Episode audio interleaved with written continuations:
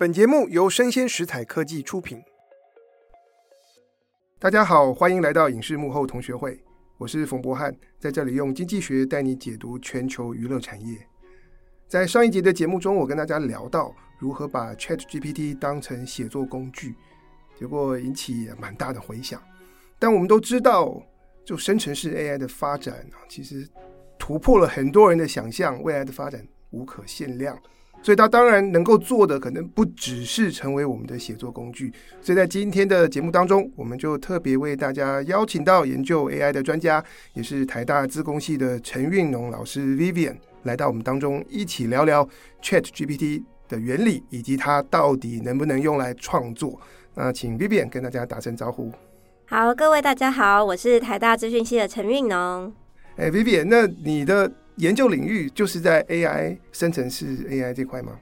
其实不只是生成式的 AI，我的研究领域是用 AI 来解决各式各样的语言相关的问题，然后以对话为最大宗，所以对话我们进来的时候，我们其实是有包含理解，然后互动，然后回应，所以回应可能是生成式相关的，但是理解其实是另外一种 AI。哦，理解其实也是很重要的课题。不过我们今天先把重点放在生成式 AI，因为现在话题正夯。那我们现在看到 AI 可以产生文字、产生图像，然后程式语言或甚至影像，所以整体来说，这生成式 AI 它的运作原理是怎么样的？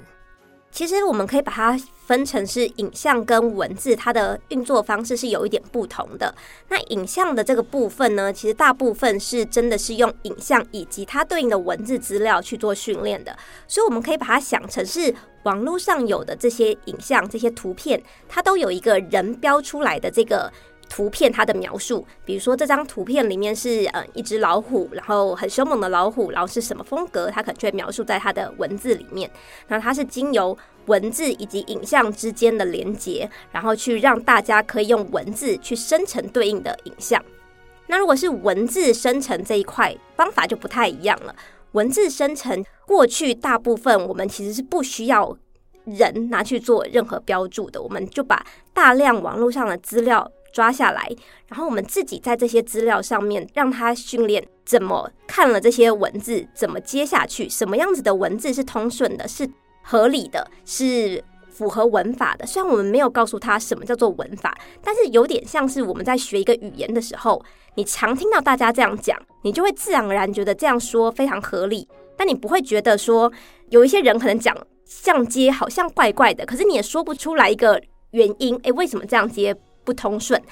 只是你觉得哎，好像没有人会这样讲。那这就是我们从大量的资料，从过去大量的经验里面得到一个行为。我们知道这样子的行为是比较常见的，所以我们就会这样接。那现在的文字的 AI 很接近我们人怎么去学习。什么情境应该怎么说话是同样的道理。那这让我想到，我小时候学英文的时候，就遇到两派的英文老师。有一派就是要学文法，然后利用文法去照样造句；但还有另外一派的老师，就是说这些东西都不要管，你就是放在英文的环境里面，然后听英文，然后就说话，讲错了也没有关系。当你生活周遭都是英文的时候，你自然就会了。对，我觉得。现在的这种生成式 AI 比较接近第二种方法，只要这个环境给你的资料足够多，你其实就可以做得不错。但是在资料还没那么多的时候，我可能就需要教你文法，让你知道哦有哪些规范。所以你大致上在没有这个环境、没有那么多资料来训练你的时候，你还是可以做到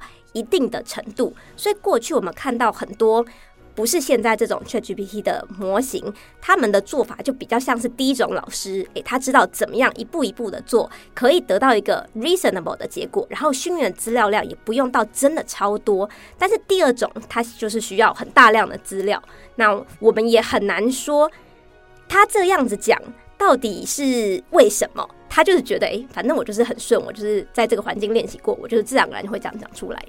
那我就回到我们现在。大家平常天天都在玩的 ChatGPT，那它背后训练的过程到底是喂给它了多少的资料啊？好，那这边就先简述一下 ChatGPT 它的技术背景。ChatGPT 它前面有一个 Chat 嘛，Chat 就是聊天的意思。那它后面的这三个字 GPT 都大写，它其实是一个模型的简称，它是 Generative Pre-trained transformer。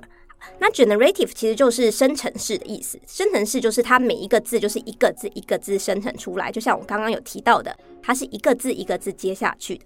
那 pre-train 就是他预先做了一些训练，好，他预先做的训练就像我刚刚提到，他把网络上大量所有可以爬下来的文章全部爬下来了。比如说，我现在有一个句子，这个句子可能就是嗯，Vivian love dancing。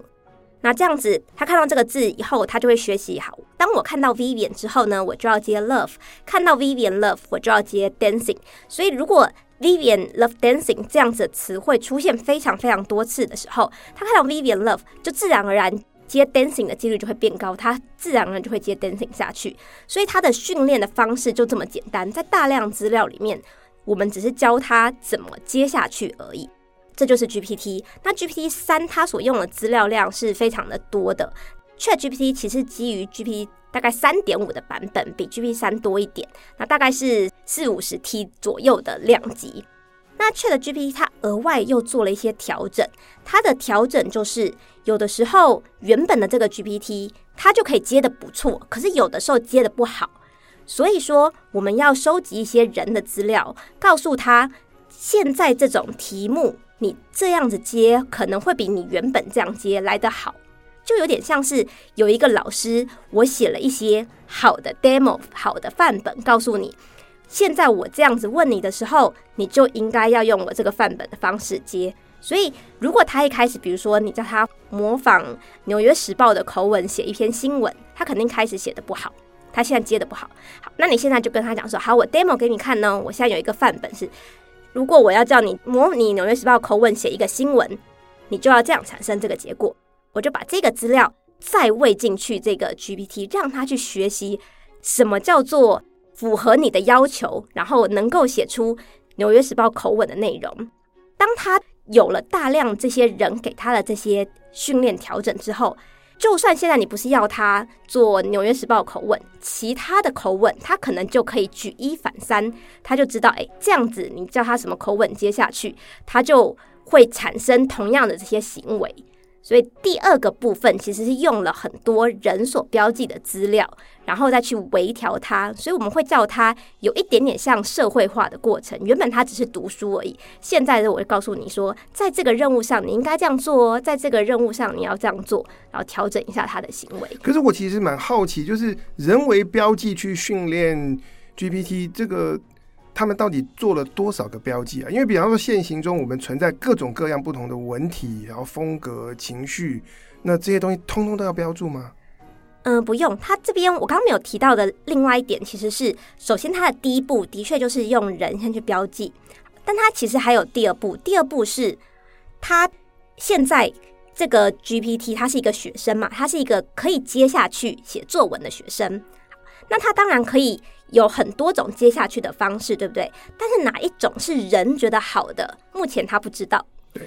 那我们现在就要训练一个 GPT 的老师，来告诉他哪一种回答是老师会觉得好。老师觉得好，就代表人体感上觉得好，可以很主观，可能是因为这个回应很有趣，或者是这个回应比较有礼貌，或者是这个回应真的是有回答到问题。就叫做好，反正就是一个主观，你人觉得好就是好。可是有的时候好跟不好也也反映了它出现在什么样的情境跟背景脉络底下。对，没错，这有可能的。所以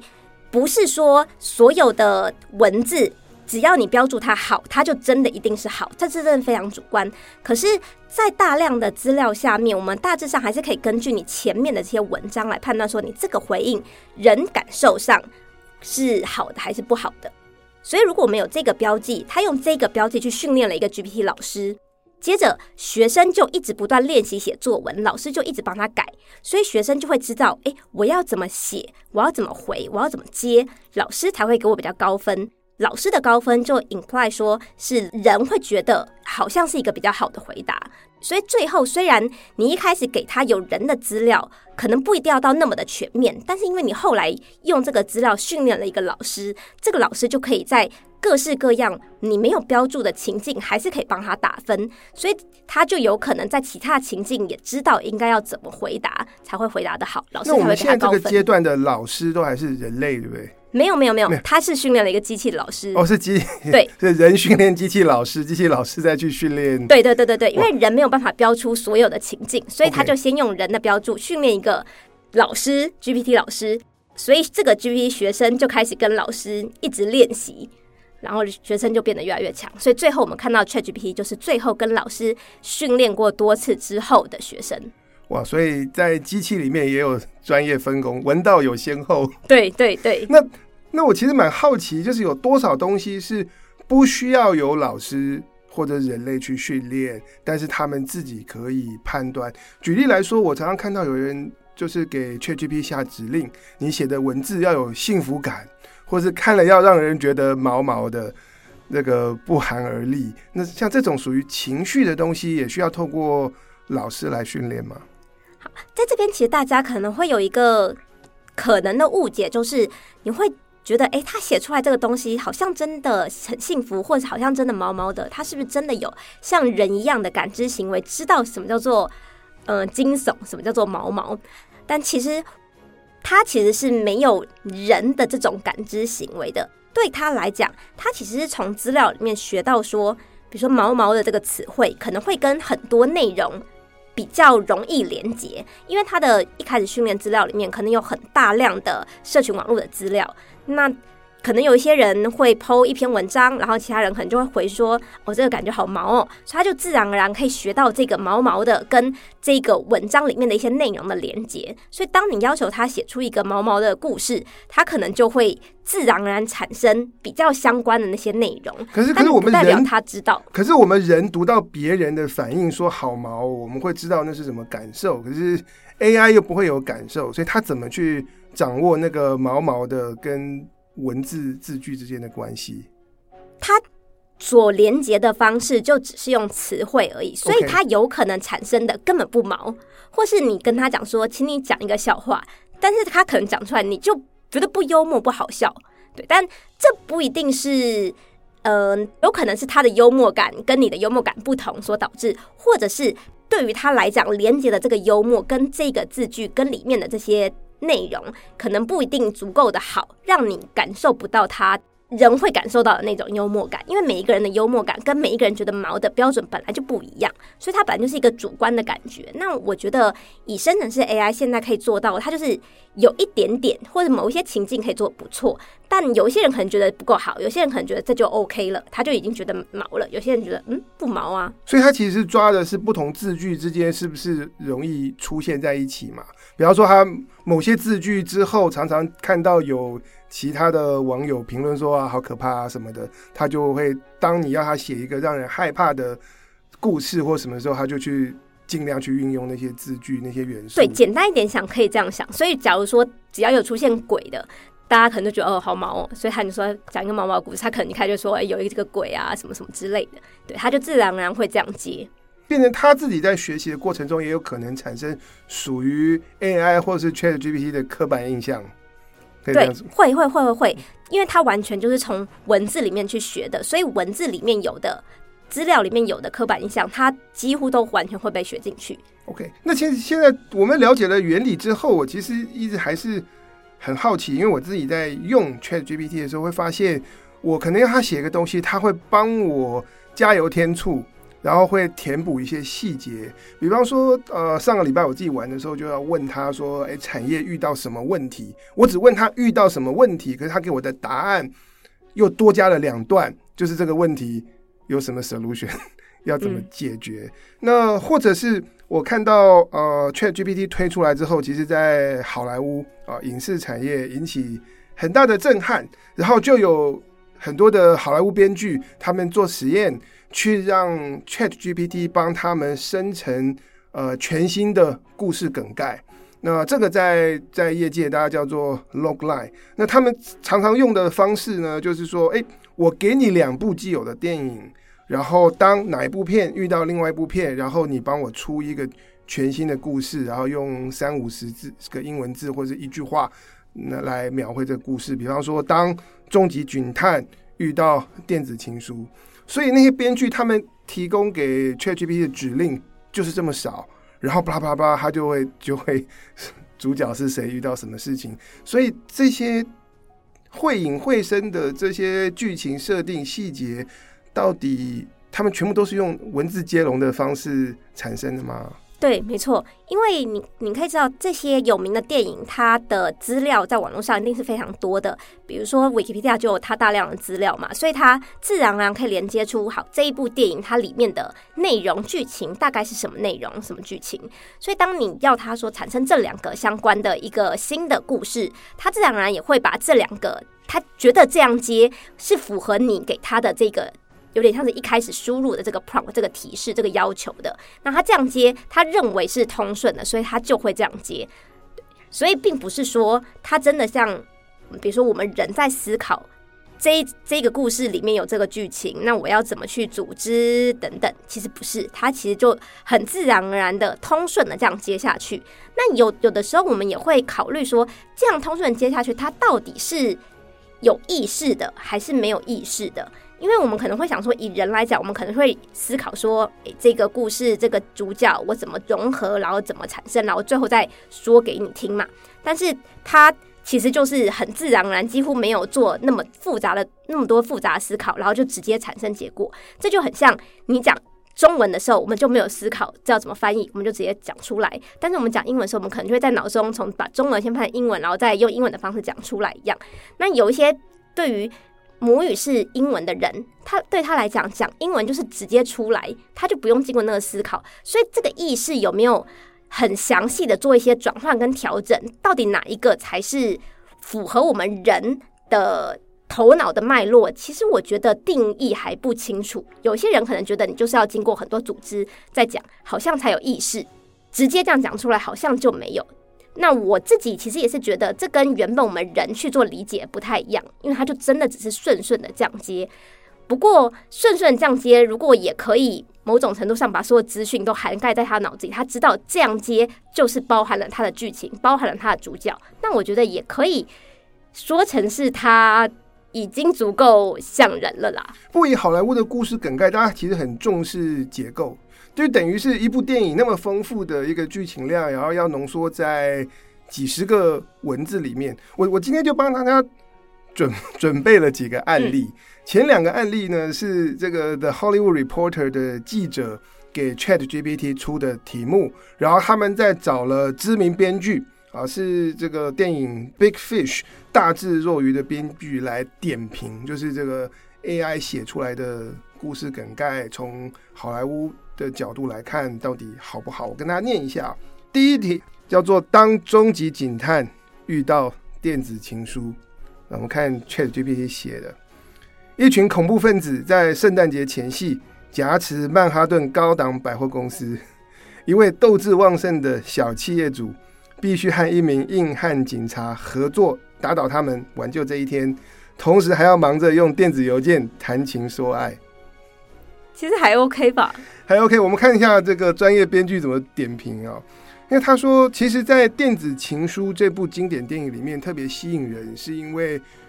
男女主角分别是连锁书店的老板跟独立书店的老板。然后在连锁书店的扩张之下，独立书店越来越难生存，然后甚至面临呃关门的命运。所以两个男女主角他们在事业上面其实是相冲的。那在这里呢，这个小企业主必须要跟警察一起合作，就少了这样的反差性。所以呃，好莱坞编剧给的建议是，这个故事梗概可以改成是一个斗志旺盛的一个反政府主义者、反警察的主义者。然后现在被迫需要跟警察合作。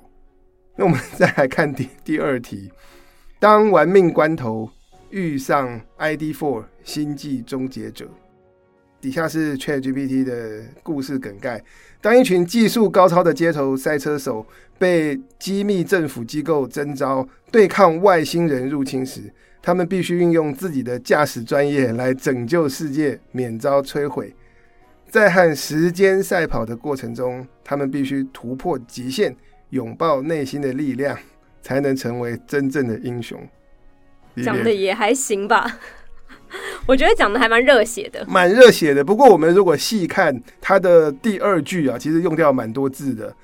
突破极限，拥抱内心力量来做英雄，基本上都是废话。其实 ChatGPT 最擅长就是加一些冗言赘字，所以如果你的作文有需要多多少字以上，你就可以用 ChatGPT 来帮你塞这些冗言赘字。其实偷偷讲啊，我在写一些 公家机关的一些八股文章的时候，就有时候找 ChatGPT 代劳啊，就是变成一个，而且又很通顺。对对，就很通顺，大家读的时候不会觉得有什么异样，但是读完了以后发现好像什么都没有看到。所以好莱坞编剧给他们的评价就是整个第二句都是废话。嗯，那其实，在好莱坞的这个刚才讲叫做 log line 故事梗概，其实对应到一般人比较熟悉的东西叫做 elevator pitch，其实就是一个搭电梯的时间，然后你要跟电影投资人。嗯，只有一个三十秒，然后跟他介绍说，我我现在我现在有一个剧本，他的故事是关于什么，然后希望哎，我需要两千万，嗯，是是这样子提的，所以他们呃，所以是不能够容许废话的产生。但我今天帮他准备的第三个例子，是我自己用中文版的，却就是来来来玩，然后是用呃台湾的作品，请 ChatGPT 出一个故事梗概，叫做《当我的少女时代遇到想见你》。这两部都是我非常爱的。哦，真的吗？我今天事前不知道，但我就是心有灵犀，我就挑了这两片让 ChatGPT 去组成。然后他写出来的这个 logline 是：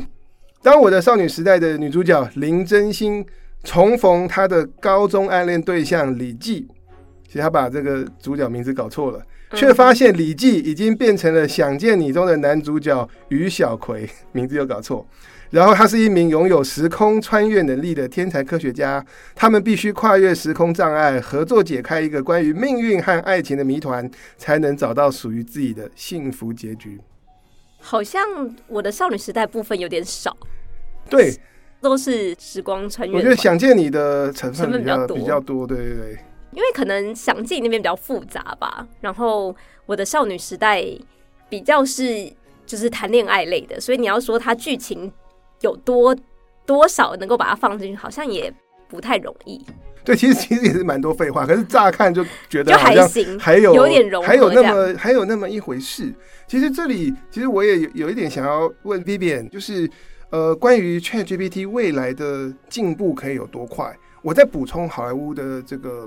产业的一些问题哦。刚才我们讲到 logline 故事梗概，如果以电影来说的话。在业界被这件写 logline 被定位成是一个高度专业的事情。如果我们翻开一般的电影教科书，然后关于英文的 logline，他说你的 logline 故事梗概呢，需要满足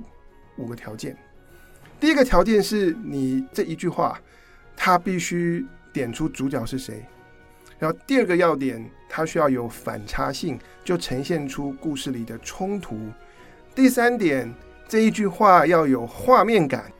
第四点，logline 是跟人家提案要钱用的，所以这一句话必须不动声色地传达出预算规模。然后第五点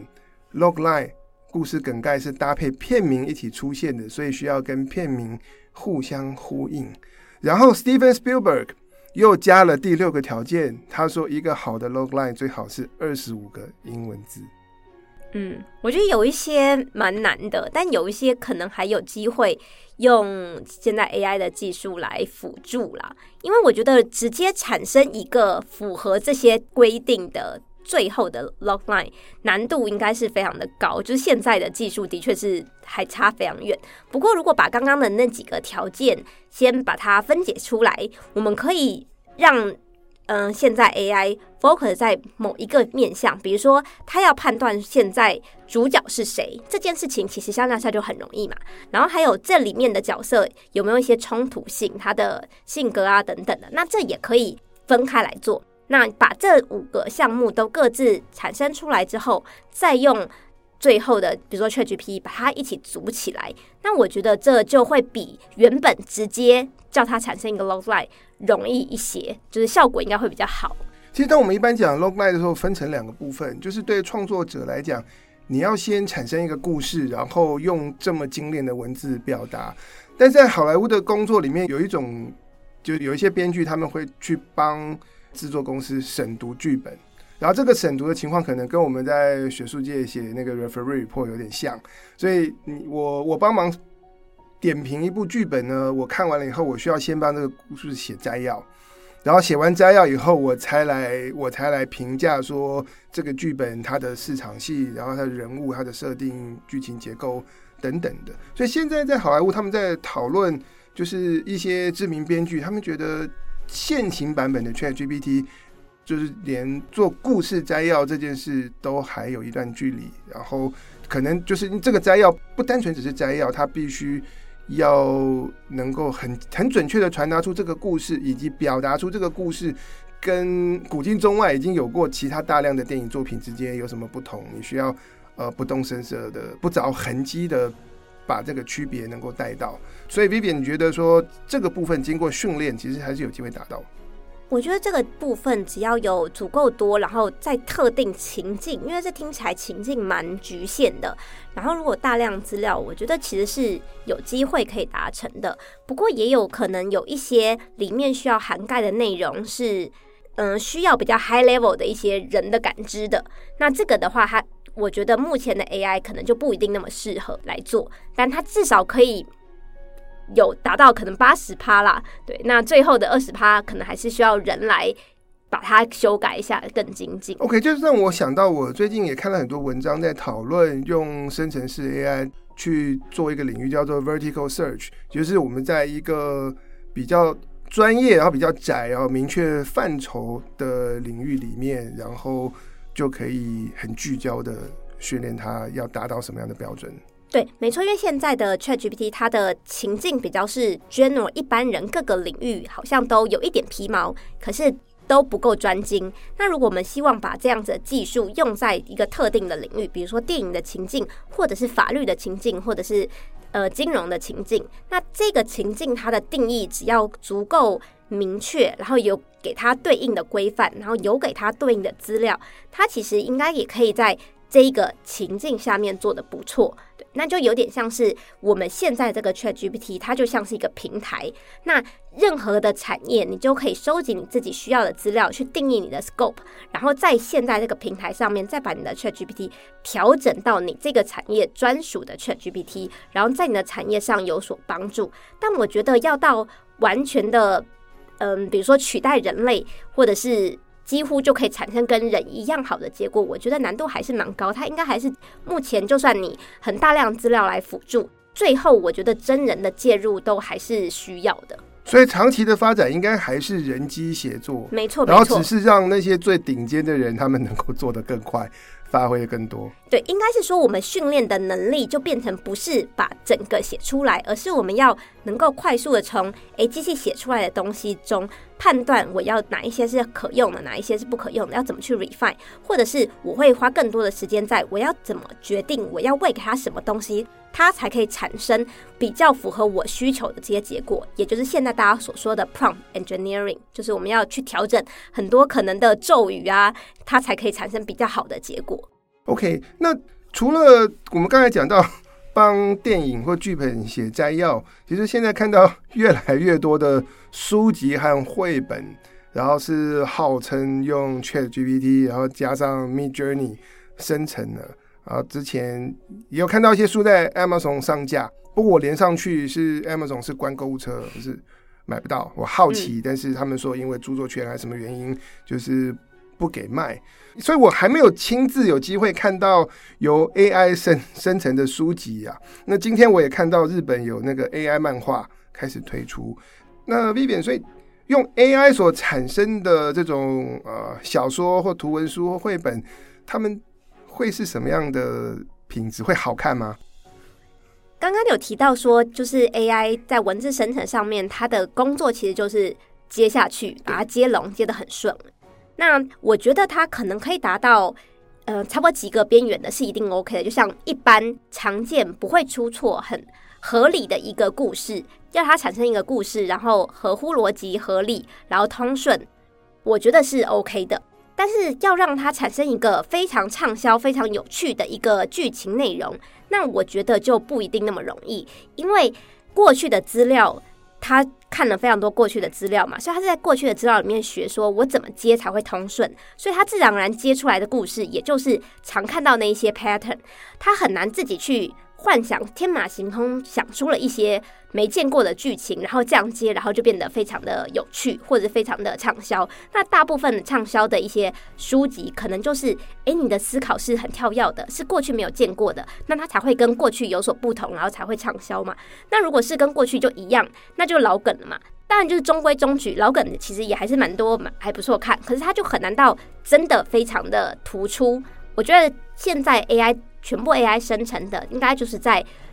中间的这个平均的 level，就是不会出错，很保守。但是要让它真的非常畅销是不太可能的。不过，如果是由人 focus 更多在剧情的方面，让 AI 来协助把细节写出来，那这样子就可以在比较少的时间，然后产生有可能真的非常好的作品。不过，你刚刚讲到，呃，我觉得分两点来看。那第一点是你刚讲到说 AI 产生的东西会不会很新奇、很跳动？但有的人觉得现在 AI 常常会出其不不意，一些奇奇怪怪的东西组合在一起，倒还蛮新鲜的。像我，我其实去年底一开始。用的时候就每天叫 ChatGPT 讲几个笑话给我听，是全部是我没有听过的笑话。那好笑吗？呃，两个部分就是，呃，如果是人讲给我听的，我一定说不好笑。但是他因为是 ChatGPT，所以我会好像觉得很很好笑，就机器可以产生出这种东西 来。对，了解了解，所以应该是你对他预期比较低啦，所以他可能还是有一点点水准，但是。嗯还不足一般，所以这种的这种我们觉得新鲜跟跳痛，其实其实只是对于机器产生文字的一种新鲜感嘛。等到这个蜜月期过去了以后，我们回归正常的标准，就会发现它其实还是一个多数是一个平淡无奇的故事。我觉得是，因为你要一视同仁的看待，其实才对。因为如果你现在，比如说你去一个法律事务所，现在这个法律事务它是 AI 做的，跟它是真人做的，你对它的期待应该要是一样的。因为如果 AI 做的，它的能力是可以跟真人的律师做的差不多，那你不是本来就应该要给他同样的标准、同样的期待，不能因为这是 AI 做的，你就放低标准嘛？对，不过你刚才讲到说，如果 AI 可以大量然后快速产生这种平庸之作。那我觉得，对于创作者或对娱乐这个领域，会带来另外一个很严重的问题，就是我们其实其实现行，因为有电脑有网络，大家打字很快，所以很多人可以一天打几万字，大家已经是作家满天飞了。那等到有 AI 部队在加入文字创作，那不是出版社或者是这个美国的经纪公司收剧本、收稿件多到你根本根本没有能力去审作品。我觉得有可能会有这种情形，没错，因为我觉得现在的 AI 带来的好处就是它下降了这个产生作品的门槛。那不管这个作品是文字的作品或是图像的作品，但是它会提升你的作品被看见的机会，因为平庸作品就变得很多，所以大家在学习平庸作品多，应该是降低我作品被看见的机会，我东西很容易被淹没。对对，就就是降低你被被看见的机会啦，所以就很容易被淹没在。广大的作品海当中，那我觉得变成是，就是它有好地方，也有坏的地方。那当然，大家本来就是有这些技术之后，我们的能力就会从怎么生成一个作品这些细节，提升到我要怎么快速的去评估现在产生的这些内容，它好坏，我应不应该使用？大家的层次就会从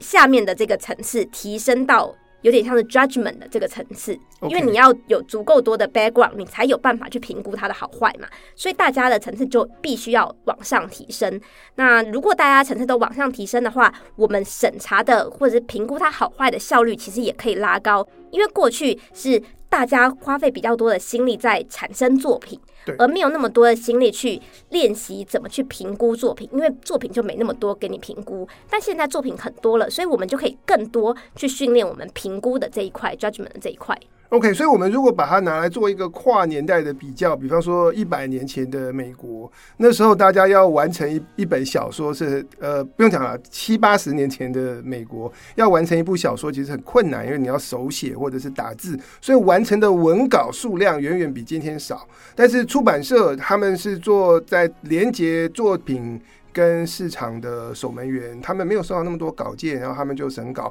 借由主编的品味。跟对市场的眼光挑选出作品，那放到今天，啪啪啪，大家一堆人都可以打字，大家都是作家，是编剧，然后产生出来的文本其实是多到这个出版社或经纪公司其实是审不完的。那因此，呃，创作的成本跟门槛大幅的降低，可是筛选作品的成本跟困难度其实就节节升高。对，就变成是需要更多的工作是在审查上面，是在审查上面。其实这里在经济学的文献里面有有一个文献叫做市场失灵，也就是说，如果我们市场上出现很多的作品，然后数量爆炸多，然后然后大部分是很烂的。里面只有少数会会有杰作，但是是数量很少。可是当你作品烂作品数量多到一个地步，大家会发现说，我要从里面去沙里淘金是一个很辛苦、耗时耗力、花钱的事情。那有可能负责筛选跟挑选的这些人，他们就放弃了筛选的工作，改成什么？改成借助人脉。那我认识的人跟我推荐的作品，我才审，或者是我。过去往来过，我信任他的品味跟品质的东西，我才审。那如果情况变成这样的话，就是哈，人人都可以产出作品，大家都可以创作。可是其实到头来，还是只有有人脉跟有关系的人，他的作品才会真正的被关键的决策者看到。我觉得也有可能没错，但我觉得大家都应该要有这样子的意识去。就是产生作品的人，他也应该要提升自己的能力，变成是他可以辅助审查，所以审查的能量也会变得比较多。然后上面的最后出资者，他可能就以大量的审查的人，然后审查的结果，然后可以做一个呃有点像最后的 decision。那原本可能是他就必须要自己一个一个审嘛，那现在就是大家原本产生作品的人，他也提升他的能力，已经变成也可以帮忙协助审查了。那这样子。后面的这一个出资者，他的成本应该说他自己的负担可能也会下降，就变成我们之后整个审查、跟筛选、跟审稿的整个结构会变得跟以前不一样。变成创作者，以前我要花很多时间手写或打字，我现在空出了很多时间，然后我可以透过某些形式去参与筛选跟审查的工作。对，或者是他在自己大量产生这些内容的时候，他就可以做好的筛选，让就算你的。呃，内容多了五倍好了，或十倍好了，但是你的 quality 其实是比过去你可能要一百倍才能挑出那么多好 quality 的这些产品。OK，关于如何筛选，其实一直是创意的领域或娱乐产业里面很大的课题。以后我相信再找机会，我们在节目里面再来谈。那再回到用这个 AI 来辅助创作，我一直有不同的朋友跟我说，他们。是在写作或者是创作的脑力激荡的这个阶段来使用 ChatGPT，包括我看了一些好莱坞编剧的访谈，就是说他每次卡关的时候，他就看看 ChatGPT 写什么。你觉得这个这个部分？我觉得这个部分刚好是这种 AI 模型非常擅长的，就是生成式 AI，因为生成式 AI 它的概念就像文字的，它就是。把你接下去嘛，所以当你现在有的时候你卡住，你不知道要什么接下去比较好，这时候它会帮你接，那你就可以从它接出来的内容上面看看有哪一些是你会想用的，他可能会给你一些天马行空的想法，或者你原本没有想到，想啊，对，这样接是很顺的，是很好的。那我觉得这个很适合拿来帮助你 brainstorming，因为他脑补的。能力是比人还强很多，因为他训练的资料量非常的多嘛，所以你给他一个简单的概念，给他一个小小的提示、小小的方向，他就会开始广阔的发展。那我们就可以从他发展的很多变化里面去挑选我们觉得比较想要的。那在影像上面的创作其实也是一样的，很多人他在使用现在这种文字生成图像的时候，他一开始只是给他一个。简单的描述，然后在描述之后，它可能会产生，比如说四个不同风格或者不同面向的一些图片，但都符合它的描述。那他就可以从这里面去选择哪一个是他比较想要再继续发想，就很像是你前面有四条路，然后你先决定哪一条是你比较想走的，然后在这条路下面，你再让他去帮你继续脑补，再继续发想，然后再继续变化，所以你就可以。渐渐的，他就帮你把这些路跟你可能想要的方向 define 出来，就是人真的是人机协作的一种。OK，所以等于是 AI，它虽然它有它的这种文字接龙的脉络，但是因为跟人不一样，所以有时候反而会把我拉出我自己思考的窠臼。对，因为它应该是说它跟你不一样，跟你个人不一样，它是大家所有的资料全部汇整在一起的嘛，所以它的接下去的方式跟你个人可能不一样，所以他可能会接一些你原本没有想到的东西，但是可能是其他人很常会这样接，你就讲对吼，其他人好像常常会这样用，那你这时候你就也可以这样用。OK，我们今天谢谢 Vivi 来到我们当中，跟大家分享生成式 AI 的运作原理，以及在创意和创作的领域啊，可以做到些什么，未来有怎么样的发展潜力。其实，在任何跟娱乐相关的领域，运用科技几乎都是。历史上走在最前面的，在军事跟娱乐是走在最前面的。那无论你有兴趣的是呃创作制作，或是投入娱乐产业里面的这些商业，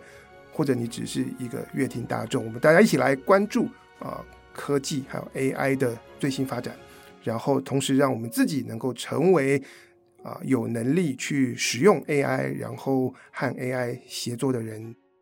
以上就是我们今天的内容，希望你喜欢，请你按赞追踪并给我五颗星。我是冯博翰，影视幕后同学会，我们下次见。谢谢大家，拜拜，拜拜。